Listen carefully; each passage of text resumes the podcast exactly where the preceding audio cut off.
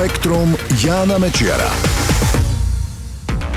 Ahoj, v boji s koronavírusom by vraj mohla pomôcť metóda kontrolovanej lavíny. Uvádza sa to v kontroverznej štúdii, ktorú zverejnili izraelskí vedci. Keď je v horách uprostred zimy veľa snehu, bezpečnostní experti umelo vyvolávajú lavíny, aby sa sneh nehromadil na svahoch a pri samovolnom spustení neohrozoval ľudí a majetok v údoliach. Čo si podobné by sa vraj dalo uplatniť aj pri zvládaní pandémie koronavírusu. Uvádza sa to v izraelskej štúdii publikovanej na serveri MedArchive, ktorý výskumníkom slúži na prezentáciu predbežných výsledkov. Autori navrhujú pandémiu riešiť nasledovne. Oslovia sa skupiny zdravých dobrovoľníkov, 20 a 40 ktorí budú ochotní nechať sa infikovať koronavírusom. Malo by to byť v postupných vlnách, aby ich počet neprekročil kapacitu izraelského zdravotníctva. Keď sa dobrovoľníci z infekcie zotavia, môžu sa vrátiť do normálneho života. Zvyšok ľudí by zatiaľ zostal v domácej karanténe. Autori štúdie hovoria, že ak by sa nechalo infikovať aspoň 80% vhodných adeptov z izraelskej populácie, prebiehalo by to u nich podobne ako pri náhodných infekciách. Prepočty z čínskych dát na obyvateľstvo Izraela podľa nich naznačujú, že na COVID-19 by takto zomrelo 2540 dobrovoľníkov. Za to však približne do 200 dní by 40 až 70% izraelskej populácie získalo prirodzenú imunitu voči koronavírusu.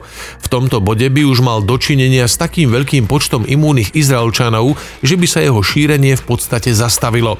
Takto získaná kolektívna imunita by potom podľa vedcov ochránila starých a zraniteľných, ktorí by počas tejto kontrolovanej lavíny boli v domácej karanténe. Takýto postup by podľa autorov štúdie znížil počet úmrtí na COVID-19 o viac ako 40 Znie to zaujímavo, no štúdia vyvolala vlnu kritiky. Iní odborníci oponujú, že izraelskí vedci pracovali s informáciami o správaní a dopadoch koronavírusu, ktoré sú stále pri najmenšom sporné a nepotvrdené.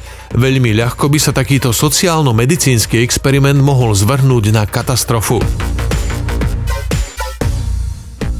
Zdá sa, že futbal môže byť pre mužských fanúšikov celkom nebezpečný, najmä ak výsledky svojho mužstva veľmi prežívajú.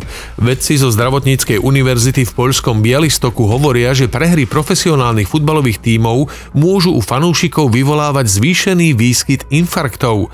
Skúmali súvis medzi výkonmi tamojšieho futbalového klubu Jagielonia Bialystok a počtom zaznamenaných prípadov akútnych srdcových príhod. Ten klub je známy veľkým počtom oddaných fanúšikov. Napríklad v sezóne 2016 až 17 chodilo na jeho domáce zápasy v priemere viac ako 17 tisíc ľudí.